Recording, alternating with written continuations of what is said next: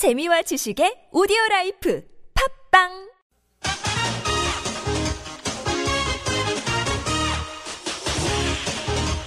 열린 아침 김만흠입니다. 3부 시작합니다. 열린 인터뷰 두 번째 시간인데요. 요즘은 날씨 이야기할 때마다 미세먼지 농도를 얘기하고 있죠. 예, 대기오염의 주범인 미세먼지를 줄이기 위해서 환경부가 경유값 인상을 검토하고 나섰습니다. 경유값을 올려서라도 미세먼지 주범인 디젤차의 수요를 줄이겠다는 얘기인데요. 하지만 기획재정부를 비롯한 경제부처에서는 물가 인상 우려가 있고 서민 증세 논란이 일을 수 있다면서 반대 입장을 보이고 있습니다. 경유값 인상을 둘러싼 찬반 논란에 대해서 여러분의 생각은 어떠하신지 50원 유료 문자 샵 0951이나 카카오톡 플러스 친구 TBS 라디오로 의견 주시기 바랍니다. 먼저 경유값 인상에 찬성하는 분입니다. 연세대학교 환경공해연구소 부수장을 맡고 있는 이명욱 교수 전화 연결되어 있습니다. 안녕하십니까? 예, 안녕하십니까. 예, 먼저 우리나라 미세먼지 문제 어느 정도로 심각한 상황인가요? 어, 체감들 하시겠지만 이제 중국으로부터의 문제도 계속 아, 지속되고 있는 상황이고요. 예, 더 나아가서는 이제 작은 크기의 먼지들이 최근에 통제가 잘 안 돼서 아, 생활 속에서 굉장히 불편을 느끼고 있는 정도인데다가 더구나 이제 이 그 작은 크기의 먼지들이 국내 발생원이 훨씬 더 크다라는 데 제일 큰 문제점이 있다라고 보여집니다. 예, 미세먼지가 인체에 들어왔을 때 어떤 피해가 발생하는 겁니까? 그러니까 이제 주로 큰 크기의 먼지들은 호흡기 질환을 악화시키는 아, 주요 원인으로 작용을 하지만 예, 작은 크기의 먼지들은 그 심혈관 계통의 질병들에 아주 치명적인 아, 피해를 일으킵니다. 예, 그리고 오랫동안 노출이 되어지게 되면 이제 알레르기 질환이라든가 암성 질환과 같은 것들 그리고 더 나아가서는 이제 만성 질환에도 어, 영향을 줘서 고혈압이나 당뇨의 증상도 악화를 시키고 있고요. 어, 제일 간단히는 어, 생활 자체가 불편해지기 때문에 아, 먼지는 뭐 거의 모든 질병하고 연관성이 있다라고 말씀드릴 수 있습니다. 왜 그런데 최근에 와서 이렇게 미세먼지 문제가 심각해진 거죠? 그 결국은 이제 그 여러 가지의 중국으로부터 넘어오는 문제점과 국내에서 그동안 통제를 해왔던 것들이 아, 적절히 잘 관리되지 못했다라는 겁니다. 예, 그동안 잘 관리되어 올 거라고 생각했던 것들이 아, 제대로 저 관리가 안 되면서 그 증상들이 나빠지는 쪽으로 가서 아, 국민들이 이제 직접적으로 이런 문제점들을 알게 됐고요. 예, 환경부에서도 이제 PM2.5라는 초미세먼지를 관리하기 시작하면서부터 국민들의 관심이 급증했던 것들이 이제 더욱더 이런 문제를 부추긴 아, 원인 중에 하나라고 보여집니다. 예. 최근 들어서 그 미세먼지 주범으로 디젤 차가 지목이 되고 있는데 네. 미세먼지 발생 요인 중에서 디젤 차가 차지하는 비중이 어느 정도 되는가요? 어, 그러니까 뭐 연구 기관마다 발생하는 것이 조금씩 차이는 있습니다만 아, 보통 이제 그 교통 오염원들이 아, 차지하는 비중이 한 40 내지 60% 이상이 된다라고 이야기를 합니다. 예, 그 중에서도 이제 주로 먼지를 발생시키는 것의 가장 주요 원인은 어, 디젤 아, 차량으로부터 배출되어진다라고 알려져 있는 거고요. 예, 주로 이제 이 디젤 자동차로부터는 우리가 육안으로도 보여집니다만 이게 검게 어, 배기가스들이 빠져나오는 게 보이시는 경우들이 많을 텐데 그게 주로 이제 직접적으로 발생되는 먼지들이고요. 예, 그다음에 또 그 작년부터 언론을 통해서 많이 들으신 그 폭스바겐 사태와 네. 같은 것들에서 주로 질소산화물이라는 것이 만들어지는데 이러한 질소산화물과 같은 것들이 다시 공기 중에서 변화가 일어나면서 2차 먼지를 만들어냅니다. 음흠. 그래서 주로 이제 디젤 차량은 직접 먼지를 만들어내기도 하고 2차적으로 또 먼지를 만들어내는 어, 이중적인 문제를 갖고 있는 어, 내연기관이라고 말씀 어, 지금 말씀하신 대로 그거를 이제 수치를 그대로 기계적으로 평가한다면 50% 내외가 차량에서 나오는 거고 그 중에서 디젤 차가 차지하는 비중이 크다고 한다면은 전체로 봤을 때 많아도 한 3, 40%의 비중일 것 같은데요. 그렇습니까? 이게 뭐한 그 정도는 아마 감안을 해야 할 걸로 생각이 되어지고 예. 어, 디젤 차로부터 이제 문제점은 이게 도로랑 연관이 돼 있어서 우리가 생활을 하는 생활 아하.環境이 도로하고 가까운 경우들이 워낙 많기 때문에 예. 직접적으로 근거리에서 영향을 주는 어, 생활의 그 오염 요인이라는 것이 제일 큰 문제점이라고 보여집니다. 그 나머지 부분은 어떻습니까? 이 중국 요인도 큽니까? 예, 중국 요인도 뭐 일반적으로는 크게 영향을 줍니다만 아, 최근에 와서 제일 크게 문제가 되는 건 이제 작은 크게 그 초미세먼지 이하에 대한 아, 관심도들이 커졌고 예. 그것들이 사실은 건강에 미치는 영향이 훨씬 더 큰데요. 그쪽의 발생 원인들은 주로 이제 국내에서 발생되는 것이 중국으로부터 넘어오는 것보다 훨씬 더 많기 때문에 이쪽을 우리가 직접 줄이지 않으면 생활 속에서 받는 피해들을 줄이는 것이 그렇게 쉽지 않다라는 것이 현재의 문제점입니다. 예, 환경부가 이제 경유업이는 거- 교통 에너지 환경세를 올리는 방안 검토하고 있는데 이거 이제 경유 사용을 억제하게 사는 겁니까? 그러니까 경유 차량이 갖는 문제점들이 있는데 사실은 어, 유럽에서 발표된 그 클린 디젤이라는 것 자체가 결국은 어느 정도는 기술적으로 한계가 있었다라는 걸로 증명이 되어진 겁니다. 예. 그래서 결국은 이제 굉장히 여러 가지를 뭐 속이거나 거짓말을 할 수밖에 없었던 것들이고 또 한 가지는 줄이는 장치들이 있긴 있는데 이 SCR이나 이런 것들이 비용이 굉장히 많이 들어야 정상적인 아, 기능들을 작동을 합니다.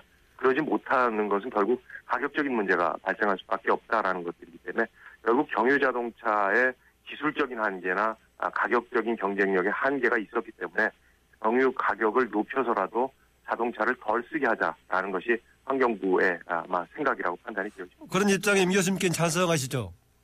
예, 예. 저는 뭐 그러니까 경유 가격을 올리는 것보다는 아, 에너지 전체적인 부- 부분들을 다시 한번 판단을 하긴 해야 된다라고 보여집니다만 단순히 경유 가격만 높이는 것은 아, 방법이 아니고요. 예. 아, 경유 이외의 다른 연료 쪽으로 전환시켜주는 아, 정책 그러니까 거꾸로 휘발유라든가 이런 다른 연료의 가격들은 아, 균형을 맞추기 위해서 낮춰줘야 되는 것이 아, 정책적인 방향이겠죠. 그러니까 예. 경유 값은 높이되 휘발유 가격과 같은 다른 대체 연료에 대한 가격들은 오히려 좀 낮추어줘서 국민들이 소비를 할수 있는 부분들에서 어, 세금의 아, 저, 저, 전체적인 어떤 비용에 대한 부담을 최소화시켜주는 그런 노력들이 필요하다고 보여집니다. 예, 에너지 소비의 이제 구성이 방향을 조정하는 정책은 당연히 필요한데 그동안에는 심지어는 클린 디젤 얘기하면서 오히려 권유했다가 급작스럽게 얘기하는 것은 그 정책 실패 책임을 국민 소비자에게 넘기는 거 아니냐 이런 것에 대해서는 좀 책임을 져야 되는 거 아니겠습니까?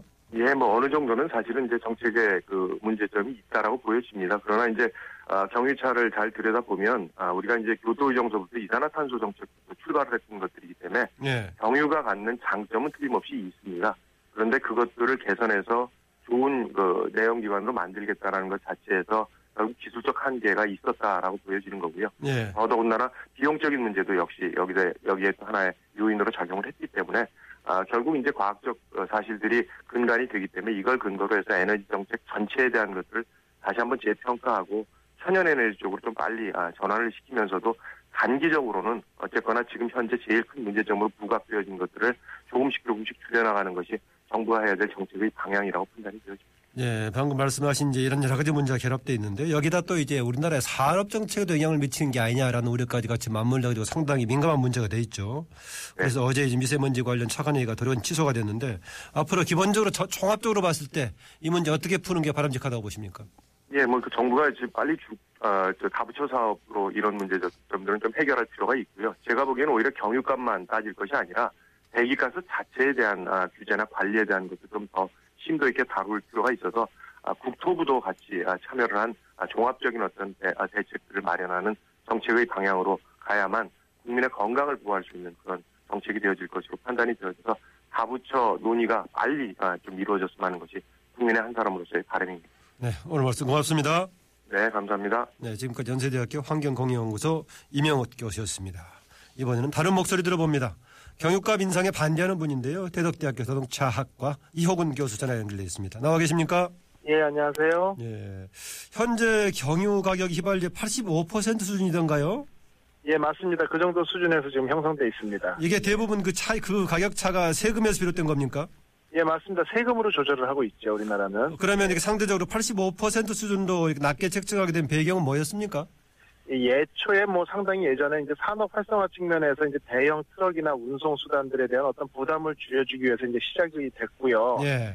2000년대 초반에 들어서는 이제 지구 온난화라는 게 최대의 화두였거든요. 예. 결국 CO2 배출량을 줄이는 게 이제 큰 목표였기 때문에 이제 디젤이 가솔린에 비해서 약 30% 정도 이산화탄소가 적게 배출되기 때문에 정말 좋은 대안이다. 이렇게 이제 결국은 친환경적이다. 이렇게 얘기를 했었죠. 예. 그런데 이제 질소 산화물이라는 것이 늘 최대 배출되는 게 문제점이었는데 어, EGR이나 DPF 등의 매연 저감 장치가 소개되면서 클린 디젤이라는 환상에 빠지게 되고 이러한 이유로 이제 경유 가격을 지속적으로 낮게 유지해 온 것이 현재의 배경입니다. 어, 그 환상 말씀하셨는데 그때 판단을 잘못한 건가요? 그 판단은 맞는 건가요?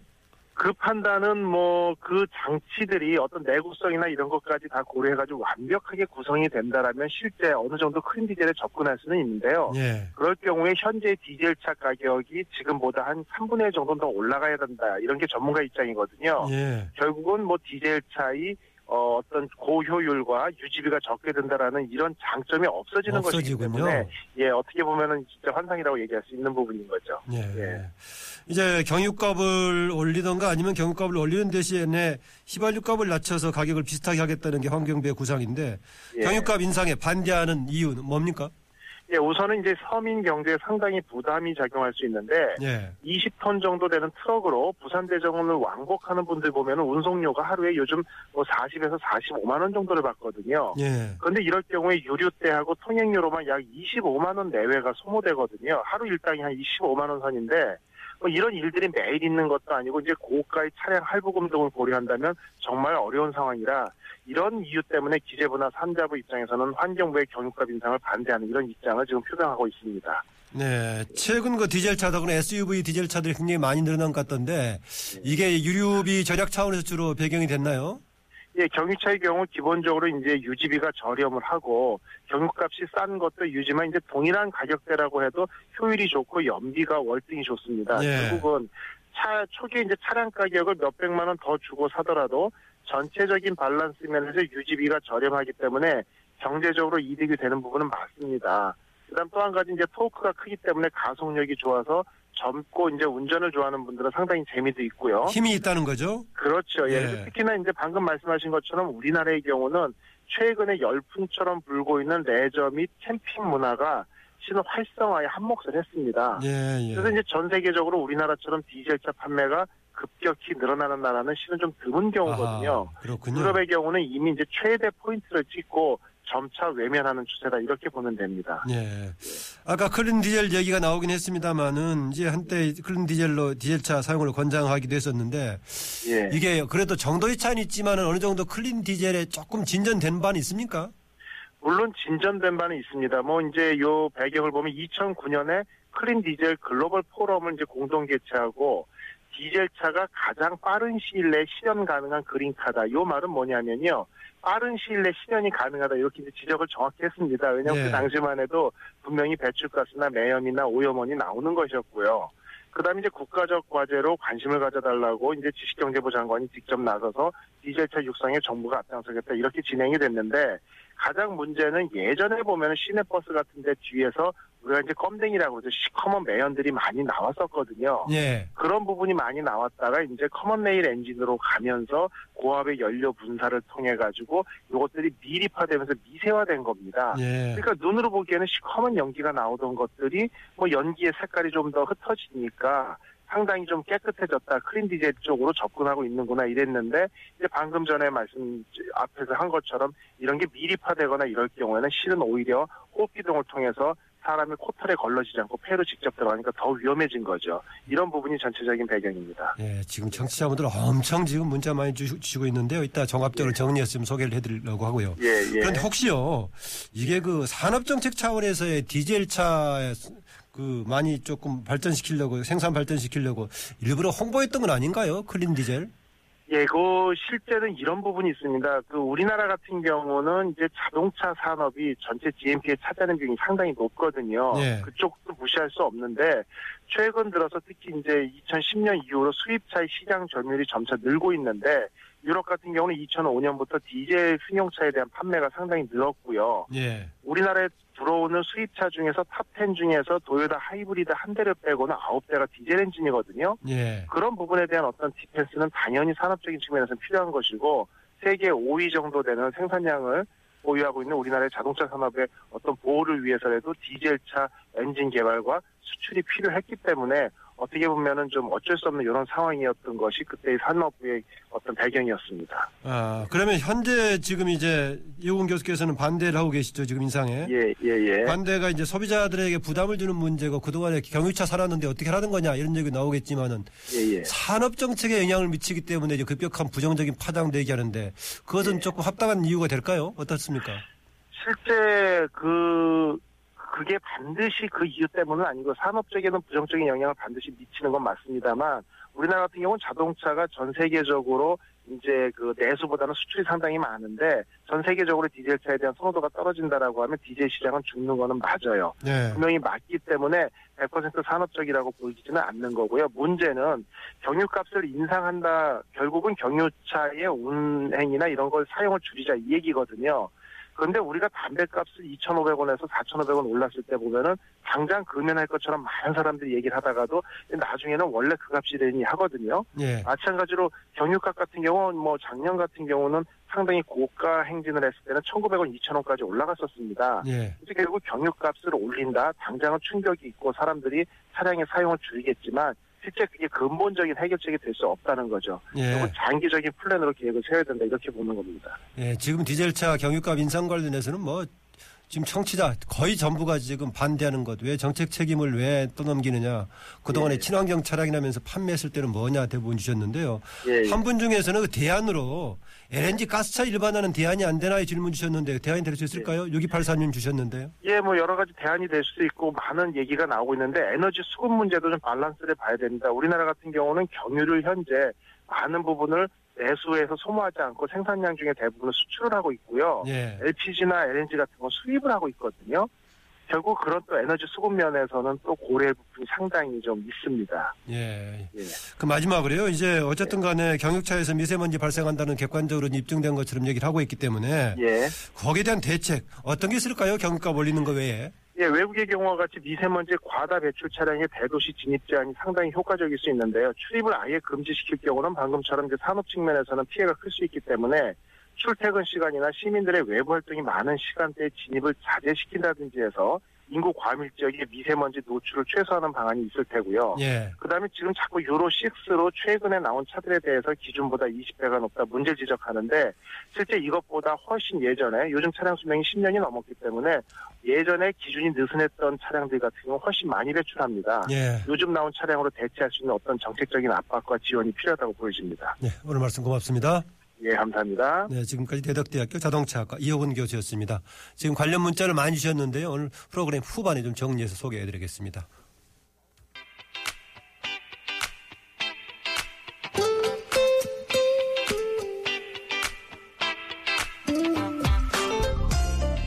귀로 누리는 문화생활 김환의 문화점 우리 사회의 다양한 문화 현상 그 이면을 들여다보는 시간입니다. 문화 좀 한겨레 21 김한 디지털 팀장 자리에 함께했습니다. 어서 오세요. 네, 안녕하세요. 네, 강남역 인근 화장실 살인 사건을 계기로 우리 사회 혐오 문화를 돌아보는 목소리가 높아지고 있는데요. 일단 혐오라는 게 뭔지 한번 정리해 주시겠어요? 네, 그 혐오가 이제 사회적 문제로 등장하는 건 크게 두 가지 경우라고 볼 수 있는데요. 혐오 범죄와 혐오 표현입니다. 일단 혐오라는 개념은 뭐 인종, 종교, 젠더, 연령, 장애, 성적 지향 등 이런 차별 사유에 기반한 표현들이나 어떤 네. 범죄 를 말하는데요. 이제 혐오 범죄는 물리적 폭력을 행사하는 상황을 말하는 거고요. 혐오 표현은 어, 이런 차별 사유에 기반해서 선동적이고 모욕적이고 위협적인 표현을 하는 경우들을 일컫습니다. 뭐 지금 문제가 되고 있는 여성 혐오 이전에도 뭐 성소수자 혐오라든지 장애인 혐오 등이 주요한 사회적 문제로 제기된 적이 있었습니다. 네, 그러니까 영어권에 쓸 때는 혐오할 때 hate를 이제 쓰는 것 같아요. 네 네 그렇습니다. hate crime, hate 네. 스피치 네, 뭐 이렇게. 쓰는 것 네. 같은데 혐오 표현에 대해서 국제적인 기준 같은 것도 있습니까? 네, 뭐 여러 가지가 마련되어 있는데요. 뭐 일단 유엔에서 만들었던 시민적 정치적 권리에 관한 국제 규약 20조가 바로 이 20조 2항이 이 혐오에 관련된 내용인데요. 네. 뭐 읽어드리면 내용은 이렇습니다. 차별, 적의 또는 폭력의 선동이 될 민족적, 민족적, 인종적 또는 종교적 증오를 고치는 법률 에 의하여 금지한다. 이렇게 내용이 되어 있는데요. 요 부분이 이제 어, 전 세계적으로 혐오라고 하는 혐오 표현, 혐오 범죄에 대한 규제 근거라고 이제 말씀을 드릴 수 있고요. 뭐 이외에도 다양한 버전들이 있습니다. 뭐 인종차별 철폐 협약 같은 것 에도 이제 혐오 표현과 관련된 내용들이 있는데요. 특히 이제 유럽 연합 같은 경우엔 이 혐오 표현과 혐오 범죄에서 굉장히 불가능 원칙을 적용하는 것으로 이제 높, 그, 적용하고 있습니다. 예. 그래서 이제 유럽적 원칙과 뭐 미국적 기준이 약간 다르다라고 얘기할 정도로 미국은 상대적으로 이제 표현의 자유에 있어서는 좀 관대한 편- 편이긴 한데 어, 여전히 미국 사회에서도 혐오 표현과 관련된 논란들이 지금 최근에 굉장히 뜨거운 쟁점이 되고 있고요. 이 유럽의 경우에는 아주 그 혐오 표현이나 혐오 문제에 대해서 굉장히 이제 높은 수준의 그 기준을 적용하고 있는 상황입니다. 네, 이렇게 국제적인 규약들에서 권장하고 있다면 이 기준에 따르든지 아니면 이걸 나라 사정에 따라서 구체화시키는 아마 법적 제도적인 정비가 당연히 뒤따라야 하겠죠. 네, 그렇습니다. 그러니까 혐오 문제가 최근에 이제 강력 사건으로 등장을 하면서 여러 가지 얘기들이 되고 있는데 실제로 우리의 지금 법제도상에서 뭐 혐오 범죄라고 이제 규정을 할 만한 것들을 가중 처벌한다든지 아니면 그런 차별에 대한 어 금지를 명문화한 그리고 이제 강조한 이런 법률들이 없는 상태라서 좀 그런 부분들의 입법 공백이 있는 것이 아니냐 이런 지적도 제기되고 있습니다. 네, 인종, 종교, 뭐 여러 가지 또 연령 장애, 뭐성뭐 이런 쪽에 이제 쟁점으로 여러 가지, 여러 가지 기준에 따라서 혐오가 있는데 여성 혐오가 최근에 이제 사회적 쟁점으로 등장했는데 여성, 여성 혐오에 대한 논란 그간의 우리의 사회적인 흐름은 어떻습니까? 네, 뭐 한국 사회가 다른 사회에 비해서 무슨 인종적 이슈나 이런 것들이 많지가 않았었기 때문에 그렇죠. 예, 그 성평등 이슈가 사실 굉장히 오래된 이슈입니다. 그래서 가장 그 쉽게 생각하실 수 있는 문제가 이제 군필 가산점 문제 같은 건데요. 이게 지금 헌법 소원도 여러 차례 제기됐었고 최근까지도 논란이 되고 있을 정도로 굉장히 남녀 간의 뜨거운 쟁점이었습니다. 그래서 이제 군, 군 가산점제가 폐지된 이후에 군복무를 둘러싼 논쟁이 지금까지도 그 개- 현재 계류 중이고 논의가 되고 있을 정도로 굉장히 그 얘기가 많이 되고 있는 이슈인데요. 뭐 여성에게도 군복무를 시켜야 한다 이런 이제 요 공격적인 논리가 아, 남성들 사이에서 횡행하고 있는 것이 사실입니다. 예. 그 대표적인 여성 혐오 사이트로 꼽히는 게 이제 극우 성향 인터넷 커뮤니티. 사실은 여혐뿐만이 아니라 여러 지금 뭐 지역 이런 걸 포함한 모든 것을 여기서 혐오하는 그런 커뮤니티가 되어 있는 것 같던데 일간 베스트 저장소 일베 이른바 김치녀 논란도 벌어졌었죠? 네, 그렇습니다. 2010년께 일베가 출연하면서 한국 사회 혐오 문제가 굉장히 이제 뜨거운 감자로 부상을 했다라고 해도 과언이 아닐 정도인데요. 이 일베 등장 이후에 이것들을 계속 주목하면서 말씀하신 대로 어떤 지역 차별, 지역 혐오라든지 여성 혐오 이런 것들이 계속 확대 재생산되는 통로로 활용이 되고 있습니다. 그래서 뭐 여기는 말씀하신 대로 거의 모든 사회적 약자들을 조롱한다라고 해도 과언이 아닐 정도로 뭐 외국인 노동자라든지 동성애자라든지 뭐 이런 부분들에 대한 광범위한 어떤 조롱과 혐오가 만연한 사이트인데요. 그래서 뭐 이런 사회적 약자들의 끝에 충을 붙여갖고 이렇게 부르는 이제 조롱 이런 것들이 좀 만연화되고 있습니다. 그래서 말씀하신 김치녀가 대표적인데요. 그러니까 한국 여성 일반을 비하하는 표현인 네. 거죠. 그래서 뭐 한국 여성들이 이제 김치녀다 이렇게 이제 표현을 하면서 굉장히 좀 여성들의 어떤 일상적인 태도나 이런 것들을 모든 것을 다 공격의 소재로 삼는 그러니까 한국을 그냥 대표하는 걸로 김치녀라고 한 거야 아니면 김치라는 말에 뭐가 또 뜻이 들어있나요? 뭐 여러 가지 어, 그 의미가 있는데 여성을 부르는 것 중에 그러니까 한국 여성들이 어떤 이중성 이런 것들을 얘기할 때 그러니까 명- 명품을 좋아하고 뭐 이렇게 하지만 어. 그 결국 이제 김치녀다. 이 조선의 이것도 이제 약간 의미가 변, 그 변종에 대해서 쓰기가 약간 좋았는데 종특이라는 말도 굉장히 많이 쓰는데 한국이라는 종족의 한국 여성이라는 종족의 특성이다. 뭐 이런 종특녀다. 뭐 이런 이런 표현들, 그러니까 굉장히 좀 그 자체로 듣기도 약간 거북한 이런 이제 그 비하적 의미들이 굉장히 많이 쓰이고 있고요. 그리고 뭐. 뭐 이외에도 여러 가지들이 있습니다. 뭐 3일 한 번씩 여성과 부고는 때려야 한다는 3일안 뭐 이런 표현도 많이 쓰고 있고요. 그 아이들을 돌보는 주부들을 뭐 맘충이라고 부른다든지 뭐 이런 표현들 같은 경우에 이 일베가 지금 한국 사회에 끼치고 있는 여러 가지 그런 좀 부정적인 것들에 대해서 좀 이번 기회로도 굉장히 좀 시급한 고민이 필요한 게 아닌가 이런 생각도 듭니다. 자, 옆으로 빠지는 것 같은데요. 일베 사이트에 대한 폐쇄라든가 통제 같은 건 불가능하나요? 아, 그뭐 논의가 안 됐던 것은 아닌데요. 현행 규제에서 그런 것들을 모두 원천적으로 규제할 수 있느냐 이런 거에 대한 또 논란이 있고요.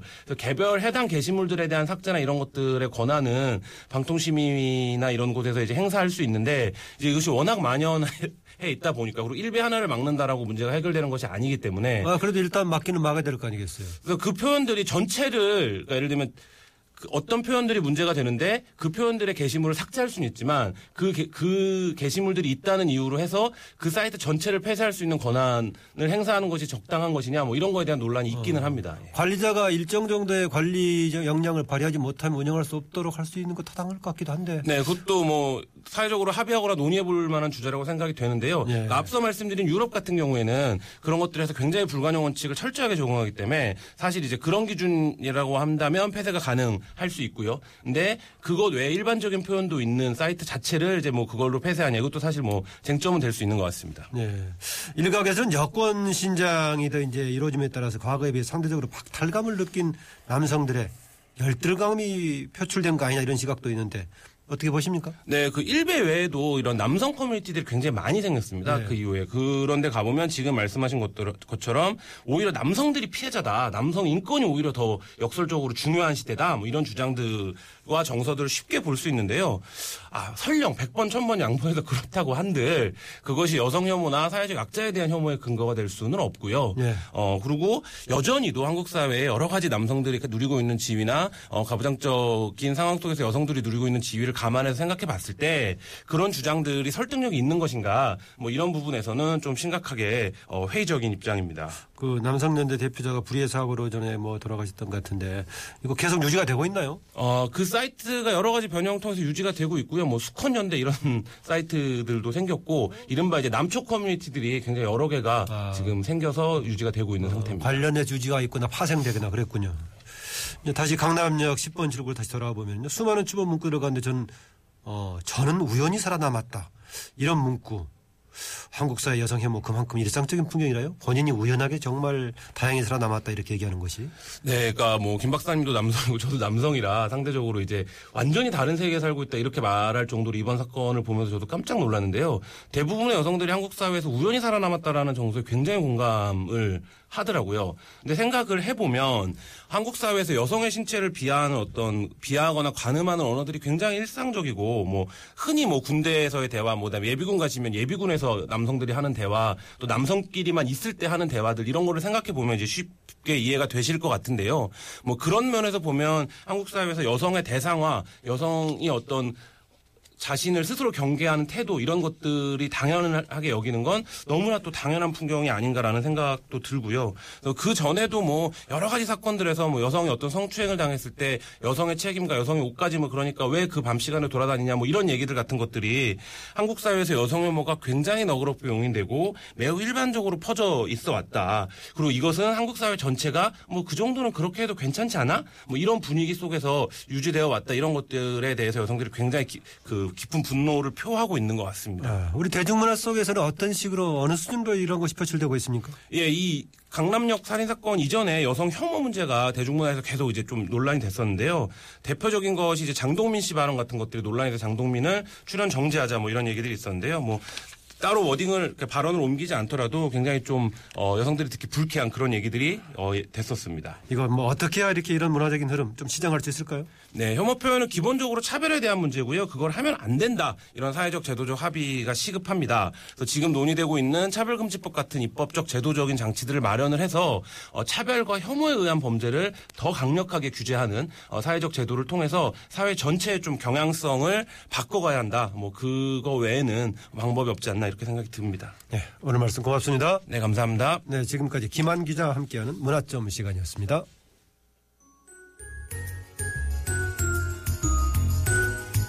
시사에서 지식을 얻다.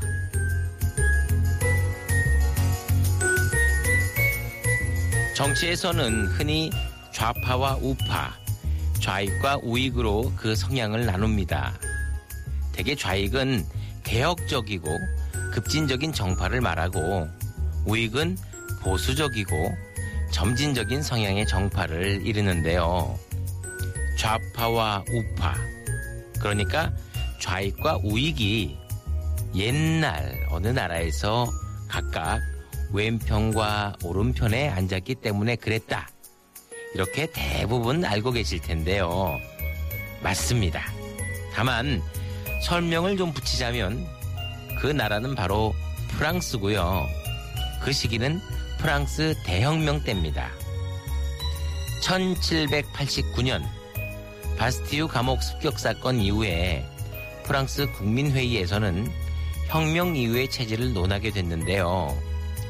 왕정으로 가자는 왕당파와 공화정으로 가자는 공화파가 있었습니다. 그런데 그게 자리를 앉다 보니 우연하게도 왕당파는 오른쪽, 공화파는 왼쪽에 앉게 됐던 겁니다. 의장석에서 봤을 때의 방향입니다. 이후 공화파는 왕당파를 누르고 권력을 잡게 됐는데요. 그때도 우연하게 보수파는 오른쪽, 급진파는 왼쪽에 앉게 됩니다. 좌파와 우파, 좌익과 우익이라는 말은 거기서 생긴 거고요. 참고로 좌익과 우익이란 한자 말은 일본에서 번역한 것이라고 합니다. 며칠 전 오스트리아에서 우파 정권이 들어서면서 전 세계적으로 우파 정권의 시대가 오는 것이 아니냐 하는 말이 나오기도 했는데요. 잘 살게만 해준다면야 좌우가 아니라 앞뒤나 아래 위가 된들 무슨 상관이겠습니까?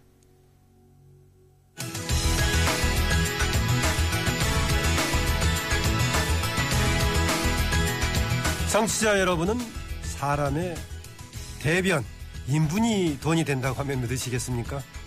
화장실에서 대변을 보면 돈을 준다는 화장실이 나왔습니다. 인분을 분해 에너지를 만드는 이름하여 윤동주 화장실을 연구한 울산과학기술원 도시환경공학부 조재원 교수 연결해서 자세한 얘기 들어보겠습니다. 안녕하십니까? 네, 안녕하세요.